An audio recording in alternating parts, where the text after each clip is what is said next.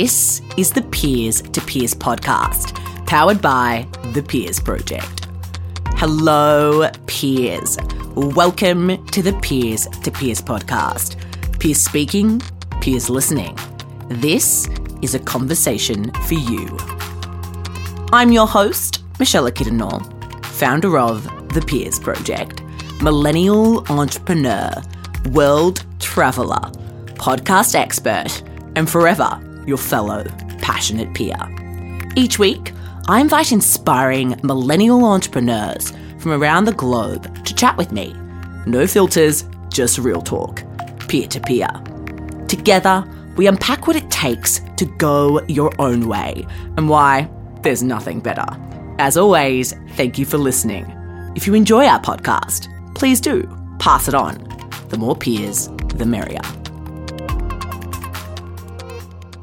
Hello, peers, and welcome to another episode of the Peers to Peers podcast. What I love most about this podcast of ours is getting to speak to people who are actively making the world a better place. And today's guest is no exception. Most of us would rather hide in our shells than be the odd one out. But today's guest reveals that embracing our differences is the key to shining bright like a diamond. I'd like to welcome Ellie Watson to the show today. The world of tech can be a lonely valley for a woman, and Ellie was no stranger to being the only girl in the workplace. But rather than accept the status quo, she combined her love for creativity and technology to create Code Like a Girl, a social enterprise dedicated to providing girls with the tools, knowledge, and support to flourish in the world of coding. I am so excited to be talking to Ellie today about the gender inequalities she faced as a child and how we can make a difference no matter what the odds are against us. Let's take a listen. Ellie, welcome to the Peers to Peers podcast powered by the Peers Project. We're so excited to have you. I am very excited to be here. There's a lot of good energy in this room. Oh, we love hearing that. no, we're so excited to have you. And look, you, I reached out to you recently um, because I've heard so much about your business, a code like a girl. It's just I feel like it's blown up here in Melbourne, and I knew I wanted to have you on the show, so I really appreciate you taking the time. My absolute pleasure. Love it. Cool. So, look, for those of us who don't know who you are and, and what you do, tell us a little bit about yourself. Yeah, so I am currently the CEO and co founder of Code Like a Girl, um, but my background is I'm a technologist. So, computer science is what I studied, ended up being a software engineer for about seven years as a back end engineer. It was a sausage fest. and so, total lived experience of just being that only girl in a team, only girl in the office, only girl in the classroom at times. And wow. so, this just really got to me. And, and so, Code Like a Girl started as a passion project, something that I was like, I could do something here, I could make a change here. There's a lot of girls not being exposed to this. I'm going to have a crack at it. So that's kind of how it started. And now, like you said, it's, it's, it's been received very well in Australia and specifically Melbourne mm. has just embraced it and just been such an incredible community that, you know, it's, it's, it's one of those things you can't even feel like you take that much credit for it because you know how much the community has played a part in like making it explode. So um, it is, yeah, it's been quite the journey. Oh my goodness, I love that. And I want to learn so much more and I want to dive deeper into Code Like a Girl and where we're at here in Melbourne with it. But before we do, I want to start with a question that I've often found to be very insightful and revealing, and that is where did you grow up? And how has this impacted the choices you've made in your life and in your career so far? We're getting personal. Right, right away. right straight into it. Just get she into doesn't it. hold back. I grew up in, so if you can't tell from my accent, um, Scotland. So I grew up in a little town called Airdrie um, I think when I was at high school, it was voted the worst town in Scotland. it is um, a total derelict town, um, quite unemployment scarred. Um, yeah, so I do think where you grow up and your upbringing has a massive influence on who you end up being, what kind of business person you end up being. Um, I think as an entrepreneur, this journey is a constant self reflection. You make decisions, you um, face very challenging times, and you're always looking within yourself um, for that inner strength and wondering you know, why why did I, why did I feel this way about this or why did I react that way about that? It's like therapy. So I find myself often reflecting on where I grew up and how my experiences were at school and in that town and how um, even just within the family my mum was a single parent and I grew up in a house full of women. So I, I've got three big sisters wow. um, who I love dearly, but are absolutely crazy. um, they're they're like our house was madness. Our house was totally madness when we were growing up. You know, nothing was taboo. Like we all just, even my mum, like we just talk about all things that are like just we get together just like girls and just like chat about everything and anything and, and everything's on the table, which is kind of amazing. Um, and there's such strong women as well. So being surrounded by just really strong females. Mm. Um, so yeah, it's it's had a huge influence on my values, mm. personal values, and then those values ultimately as business owners and, and as founders like you take your own personal values and you create a company that is aligned to those values so again where i went to school it was again like voted i actually realized re- recently the school I went to was voted like 200 in a list of 300 schools in the UK. It was wow. like real down low. um, and there was just, you know, there was there was points where um, when I was like in my late teens that you know I went through a, a, really rough patch of being bullied, and I was I was what you call a mosher. Mm. Do you get that word here? No. I was like an alternative rocky okay. kind of person, which it. it seems like it was actually a really popular choice yeah. for people here. But in Airdrie, oh. nah.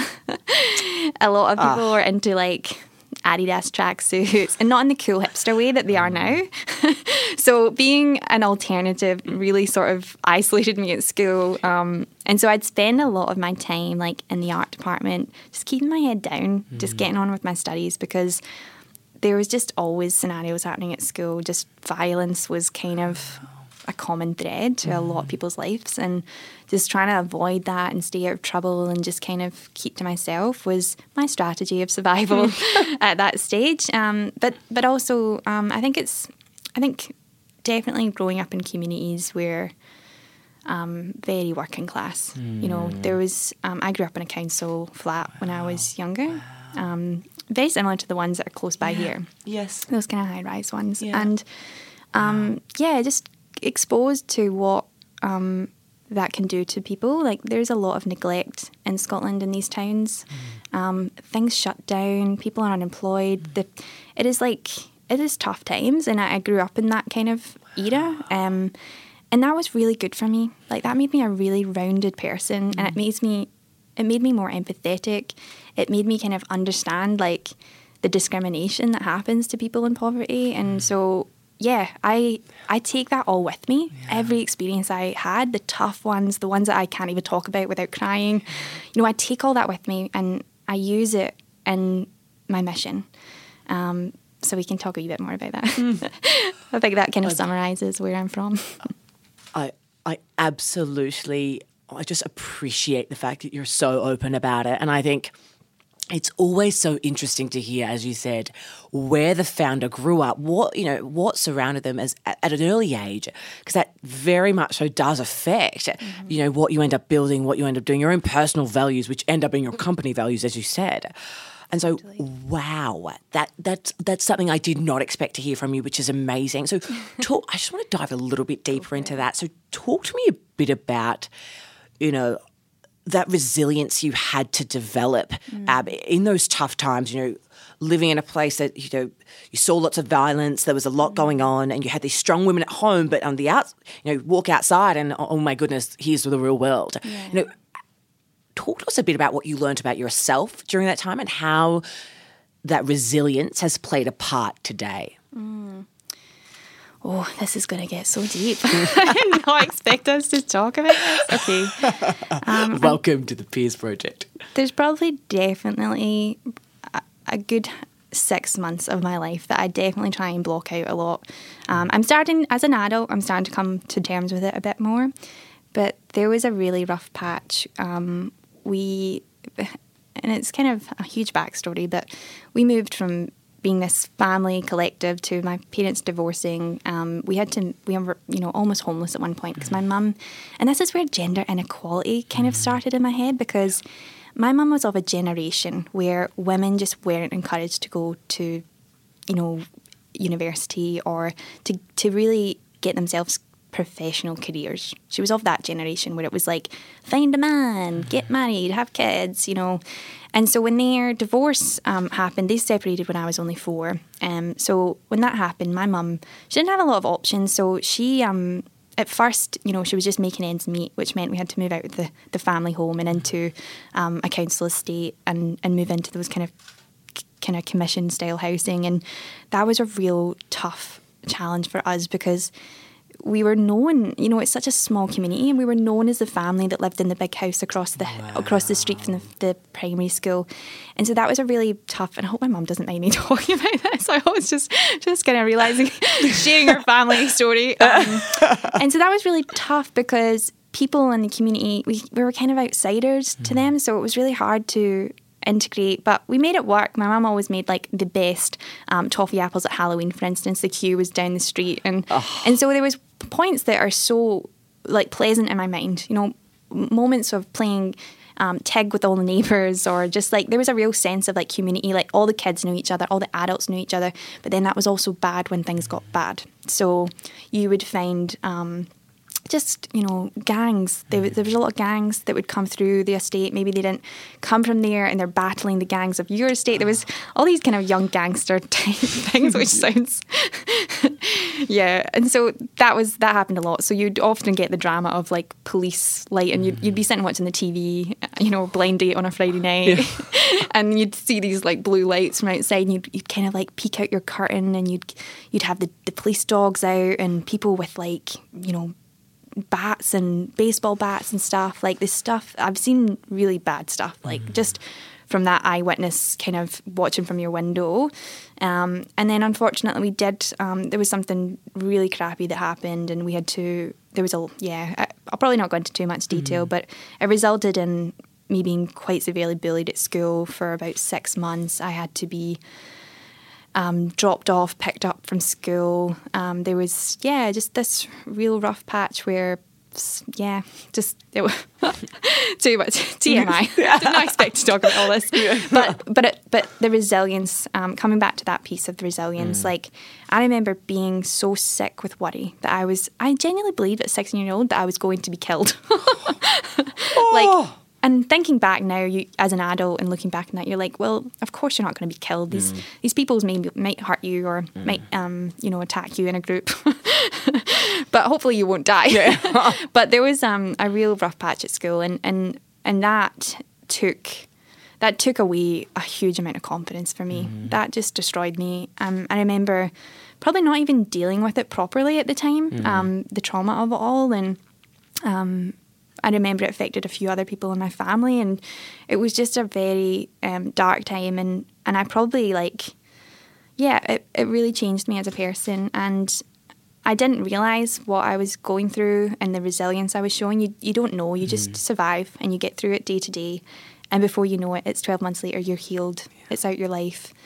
But you're still unable to talk about it properly because it's just, it's trauma. Mm. And I was not, I was never able to connect like when people would talk about trauma, I didn't realize I had that in my life until I was able to like talk about this properly. Like I've I've seen a therapist and it was the best thing I've ever done. Yeah. Like and I would just some people don't really realize that they have it in their lives um, and that really helped me put the pieces together but also helped me realize that resilience started very young for me and it set me up good for life because as a business owner you'll know yourself it's just it's hard work and very difficult. You have moments where the only only way you can survive is that grit and resilience. And um, like I said, it's it's something I've been building from a young age. Mm. And um, even when I was at computer science studying at university, that took another load of resilience and grit to keep going because I was a minority in the classroom. And not only was I the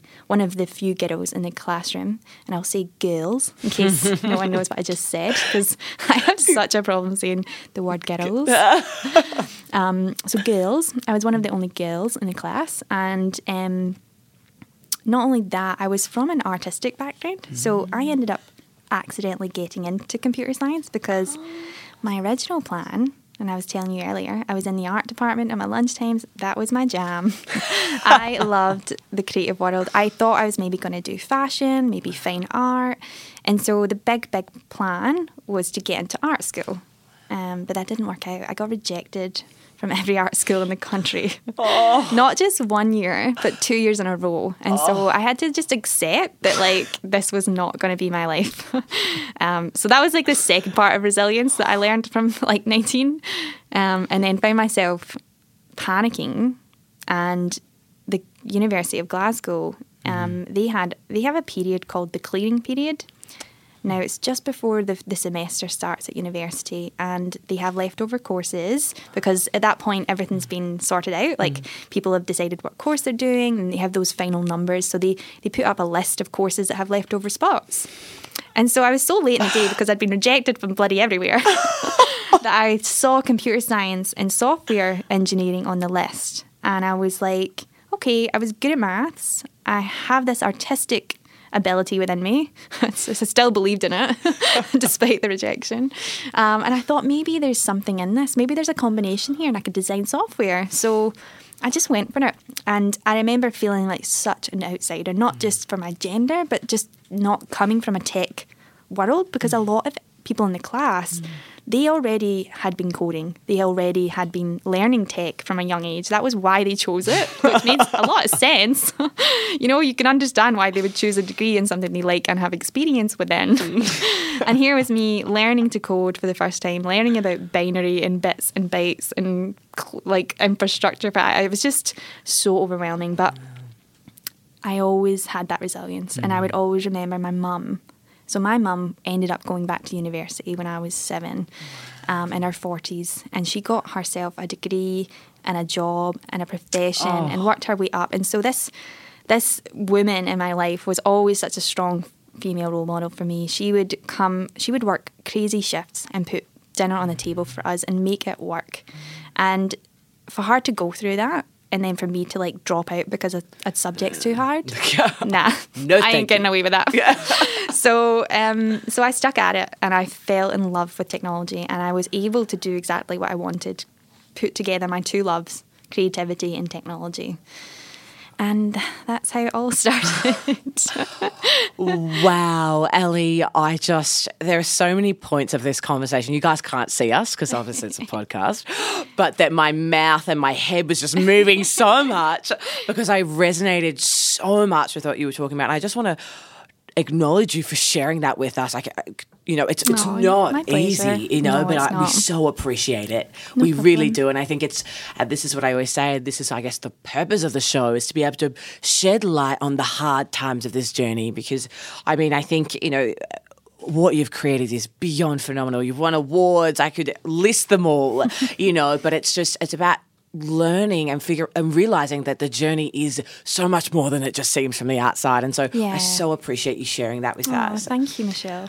Um, so wow. Okay, so what got me really, I guess the question I want to ask next is around that just that you were like, oh, I'll pick, I'll pick a leftover course, you know, a course that I can just kind of get into. I mean, so many of us overthink, overthink, overthink on what we want to do with our lives, what university courses to do, what job to get, you know.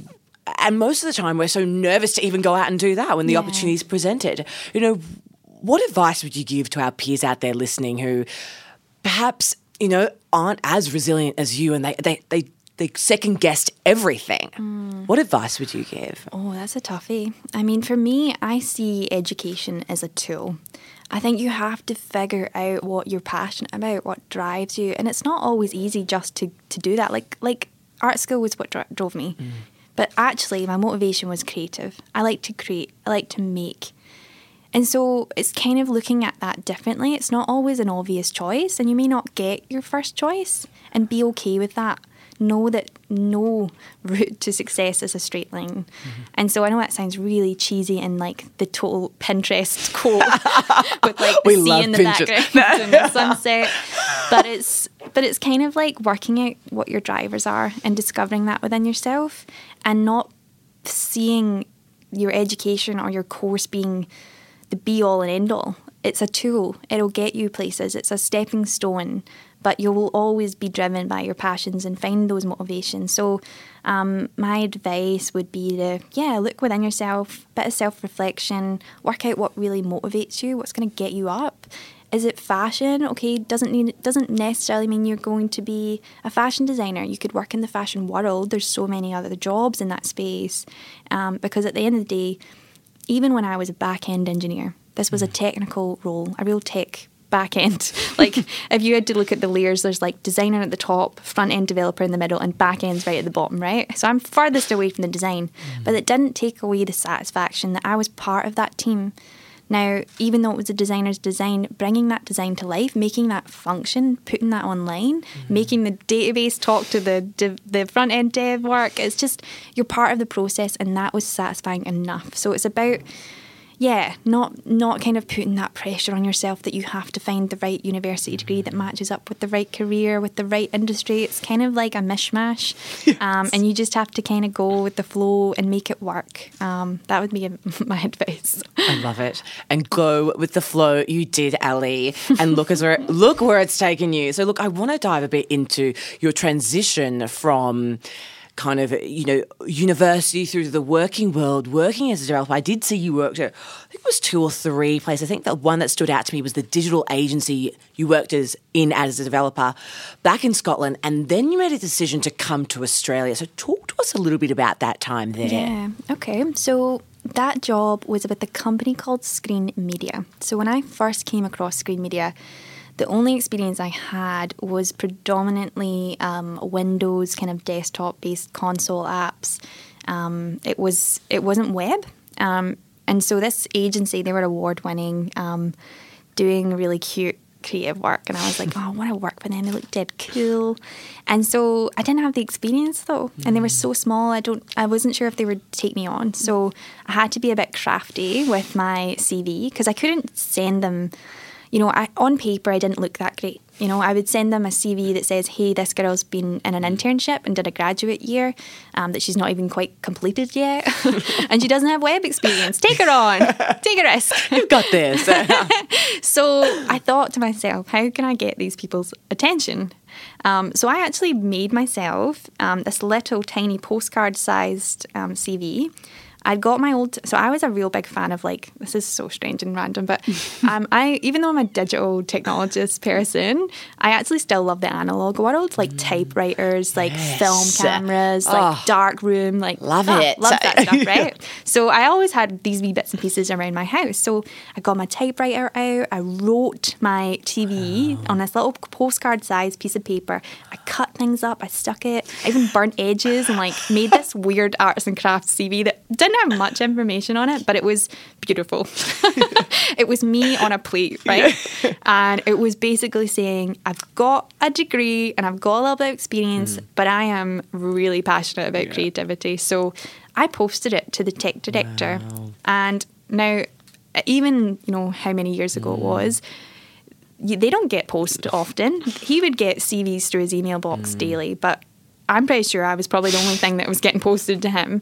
And they they phoned me up the day that it received, and they were just so curious. Why would you send this paper CV thing to a digital agency? um, and so they called me up and, and got me in straight away. And so Wow. when they met me, I've got really good interpersonal Yeah, skills. I've do. always always had that about me. Um, and so when they met me and they met how passionate I was, and I was willing to like work to the bo- work from the bottom and, and make my way up, and they were just like, "Love your passion, come on board." So that first job was my break. Like I stayed there for almost three years, loved it. Just you know, f- that we were a family, and they grew from like when I joined them, they were a team of like ten and now they're like 100 and they grew so fast. Even in those three years i was there. So it was very inspirational for me to join a really small team and even be so close to the founders themselves and, the, and the, all the directors and they were like my friends. And so to be close to that even from that really early stage n- looking back i realize have influenced me a lot. Um, and they were such champions of me and really um, you know really sat me down and was like we're really serious about you. If you give us a few more years, like we'd love to bring you on as an associate. We we think you're amazing, and and that kind of stuff was the conversations were happening, and I would have. I mean, a part of me really wanted to jump for it. A part of me loved working there, and I'm still in touch with all the people. I go home and visit them. Um, every year, I go back in Scotland and I visit them. So we've we we made really good friendships. But for me, I was 25, and I had never lived anywhere in my life. I had never been anywhere outside Scotland, and I kind of was like had a little bit of itchy feet. But again, and my mum is like an annoying influence on me so much. like every decision I make, I'm like, ah, you. it's always you. Oh, yeah. So when I was growing Back up, she'd head. always like talk about. She went. She went to Cyprus for like three years of her life, and she just. It was like a little record that went round and round. She would tell me this story and all these wee stories from Cyprus. It just, it seemed like it was a big deal to her. Like it was this very memorable experience that she had in her life, and it was full of really fond memories. And I thought, what am I going to tell my children? I've not been to Cyprus and lived there for three years. I've not got these funny stories. Um, you know, and so I wanted stories to tell my children. And I thought, now is the time. You are young, you can do this. So I jumped on a plane and I decided to go to the other end of the world. Quite literally, Yep, yes. literally, the other end of the world. No family here, no friends, nothing. Um, I came over with my partner at the time. Unfortunately, we, we're friends now, but we're we're no longer. Um, and we did like we did the camper van thing. Wow. We worked the Adelaide Fringe Festival. We we've been to almost every city, not Western Australia yet. Mm. Still to do that. Um, and I just fell in love with Melbourne. Oh, it got me. I used to read Frankie magazine in Glasgow. Oh, yes. So I actually used to. Um, I mean, Frankie's huge here Yeah. in Glasgow. It was quite unknown, so I would have to specifically have it ordered in to the news agents that lived around the corner.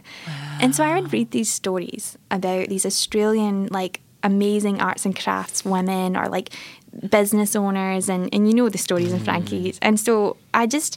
I had this glimpse of what Melbourne would look like, and I and a lot of people had said you'd love Melbourne Alley. That's like so up your street, and all the little independent shops. And I was like, and as soon as I got here, I was like, yes, I am living here forever. um, so it was really hard because yeah, my partner ended up moving back to Scotland. I stayed. Um, did that usual stereotypical thing, fell in love with this, an Australian. Oh yes, we get to keep you here. Yes. and, I've, and we're engaged, so it's it's going really well. Clearly, yeah, clearly. Yeah. um, so yeah, that's me now settled here, and so um, yeah, and I think it was that experience that really triggered um, the startup because I had moved jobs and careers and countries by that point, and nothing changed. It was always the same story, always the same. Like Ali, you're the only girl on this team. Ali, you're the first girl on this team, and it was just like, oh, you know, it's not that I don't. I love working with men. Mm. like I love working with men, but it was just that I missed being able to be full Ali. You know, mm. like Ali, who also brings Elle magazine Yeah. to work, or Yeah. Ellie, Ali, Ellie, Ali, who wants to talk about her hair for about an hour. Yeah. you know, Sully. And I just I miss being that part of me that is also feminine and mm. being in all male dominated teams all the time is just it is just hard work sometimes, you know, and especially when you want to start progressing your career. Mm. And it's one thing being the only girl on the team and just even speaking up in a meeting or having a decision that you want to sta- stand by. But imagine leading a team of just men and you're just the women. It's just, it feels sometimes very much like it's an impossible mm. challenge. But um, I know that's not the case for everybody. But for me, I just was, I was tired of it. I thought I have to do something about this. Mm. And it was at that point being a newbie again. Like you leave your networks behind, you leave all your contacts behind, and you have to start fresh. You have to figure out who are the good companies to work for, who's got the good culture, who are the good bosses, who are the good mm. teams, what is the good work. So it was just navigating this whole industry again, but as a woman who didn't know anybody, having to go along to events and conferences, not knowing anybody, but mm-hmm. also looking the way I look and being who mm-hmm. I am, I was just, it became a barrier. It became a mm-hmm. real, actual barrier. I was starting to lose touch with what the up to date tech news was, what are the new up and coming languages and programs. Like, you know, as a developer, you you have to move quick. It's an industry that just passes you by if you don't socialize and go to these community meetups. And I mean, you can read blogs and you can watch videos, but you know, it's so much more enjoyable when you've got a drink in your hand and you're chatting yes. away to people. so there was just this really clear um, issue, and I thought when I came to Melbourne, I realised there was an opportunity there to bridge this gap and create a community where female technologists could get together, have a glass of wine, talk about projects and platforms and languages, and it just be totally awesome. so that is that is the inception. That's how it all happened, really. Wow, I feel like I say wow about seven times in this interview. I feel like I've already said it in this interview already. Wow, because that is a it just I just get caught up in and just in the best way possible in your story, Ali. It is just so interesting. So I think I think firstly that transition. I think I think something that really just stands out to me about you in general is just your ability to just make it work even when all the odds are against you. So, you know, even with university, it was, oh, okay, well, I guess I'm going to have to make this one work. And then, you know, you move to Australia or the te- your tech firm, um, the uh, the, the agency where you're like, I'm going to try and get stand out somehow. Yeah. And you always just seem to make it happen for yourself, which I absolutely love. I think on that, I think so many of us, in a way, are afraid to be that one person in the group, to be the one person who puts their hand up, or to be the one, you know, female or male, whatever it is. You know, how did you, how how were you able to, to navigate that during that time before you decided to start the company, when it was all so much, when you were moving cities, and and you realized you really were the minority? Mm-hmm. Um, it's funny, and even though it's probably true, I never felt alone mm. in the mm. journey. Mm. I was always surrounded by good people who supported me. Um, even in my even when Code Like a Girl started, I had the mentorship of my boss, mm. who um, Kath Blackham. Um, she was the MD at Deep End where I was working at the time. She backed me. She was like, "You can do this." Like she was, she was spending her her free time to chat to me, to kind of show me the ropes of like, so this is what a business is. One on one. do it. Yeah.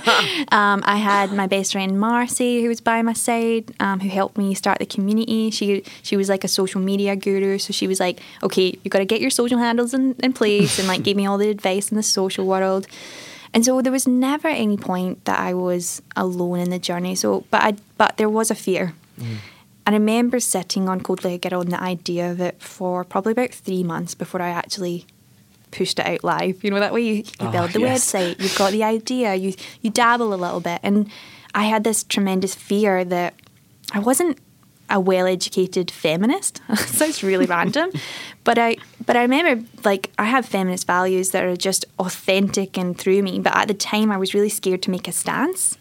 And I think particularly the climate's really changed nowadays, um, which is so great. And I'm like loving it. But I remember being then kind of scared to even tell my colleagues I was doing um, creating a feminist community. And I wouldn't even call it that at the time because I was really scared of the backlash. And I was also scared about not being an expert in it, that I would say something and I would disappoint the women in my community that I would because I just was a developer that was my world I didn't know a lot about gender equality but I just wanted to, to solve a problem that was authentic to me that I had experienced um, and so suddenly you're on radio suddenly you're on the TV mm-hmm. and you're having to be this representative and that was such a like it was scared the living daylights out of me. And I remember even I cannot listen to like the first few uh, interviews yeah. I ever did because it's so cringe. I remember just being terrified, and my I mean my accent's quite strong. And I try very hard to slow it down, but when you are that nervous, you can't slow that down. so those first interviews, I remember even being cut out of things, like oh, because they just, I'm just incomprehensible, eh, like they just can't understand me. um, so it's really funny watching yourself progress mm. and and get comfortable and the biggest learning and, and my advice to anyone is you grow with your company. Mm. You don't start day one when you register that business and suddenly turn on. It doesn't it doesn't work like that. You no. and the business you grow together. And I was very young in terms of my business mind and business um, acumen. I didn't know anything when I started, and so You just work it out. And if you don't start because of fear, mm-hmm. you may never start. And it's just about taking one step at a time and then comparing yourself to only yourself. And that was an important lesson because you get overwhelmed, and particularly in this day and age with social media, it is so easy to get caught up in it all. Um, and to let that also put pressure on yourself and affect your mental health because, and you just have to keep coming back to who was I yesterday? Who was I a month ago? Who was I a year ago? And celebrate that progress that you yourself are making because that's what it's really all about. If you are passionate about something, if you want to make change so bad, you will make change. And it may be a small change or it may be a big change, but you should be happy because you set out for a goal to make change and that's exactly what you did. So for me, the success of Code Like a Girl is is just unbelievable. I mm. I kick myself sometimes because I'm just like, how did this happen? But then when I think of all the stories, all the people I've met, all the all the happenings that's happened, I there's the answer. You know, it takes a community to do what this company has done. It's not just me; it is all the amazing people I have had constantly supporting me, and it is just yeah. I I couldn't be more thankful for them, and and yeah. I love I it. Remember what the question? No, was. I love it, Ellie. I, I, I could not agree more with surrounding yourself with the right people, mm. figuring it out. You know, I think we're only as good as the people who we surround ourselves yeah. with, and it's just it's amazing your ability to be able to come to a new city and make make those friendships, and you know, connect with people on a deeper level, and build this community that you have to the level that you have. It's just incredible to see, and I will do a bit of a shout out to you just so that everyone understands the level of, of Code Like a Girl. so over just four, I think it's been about four years or so, or four to five years, and Look, over that time, you've grown tremendously. you know, you received the Gold Disruptor Award at last year's Australian Computer Society Awards.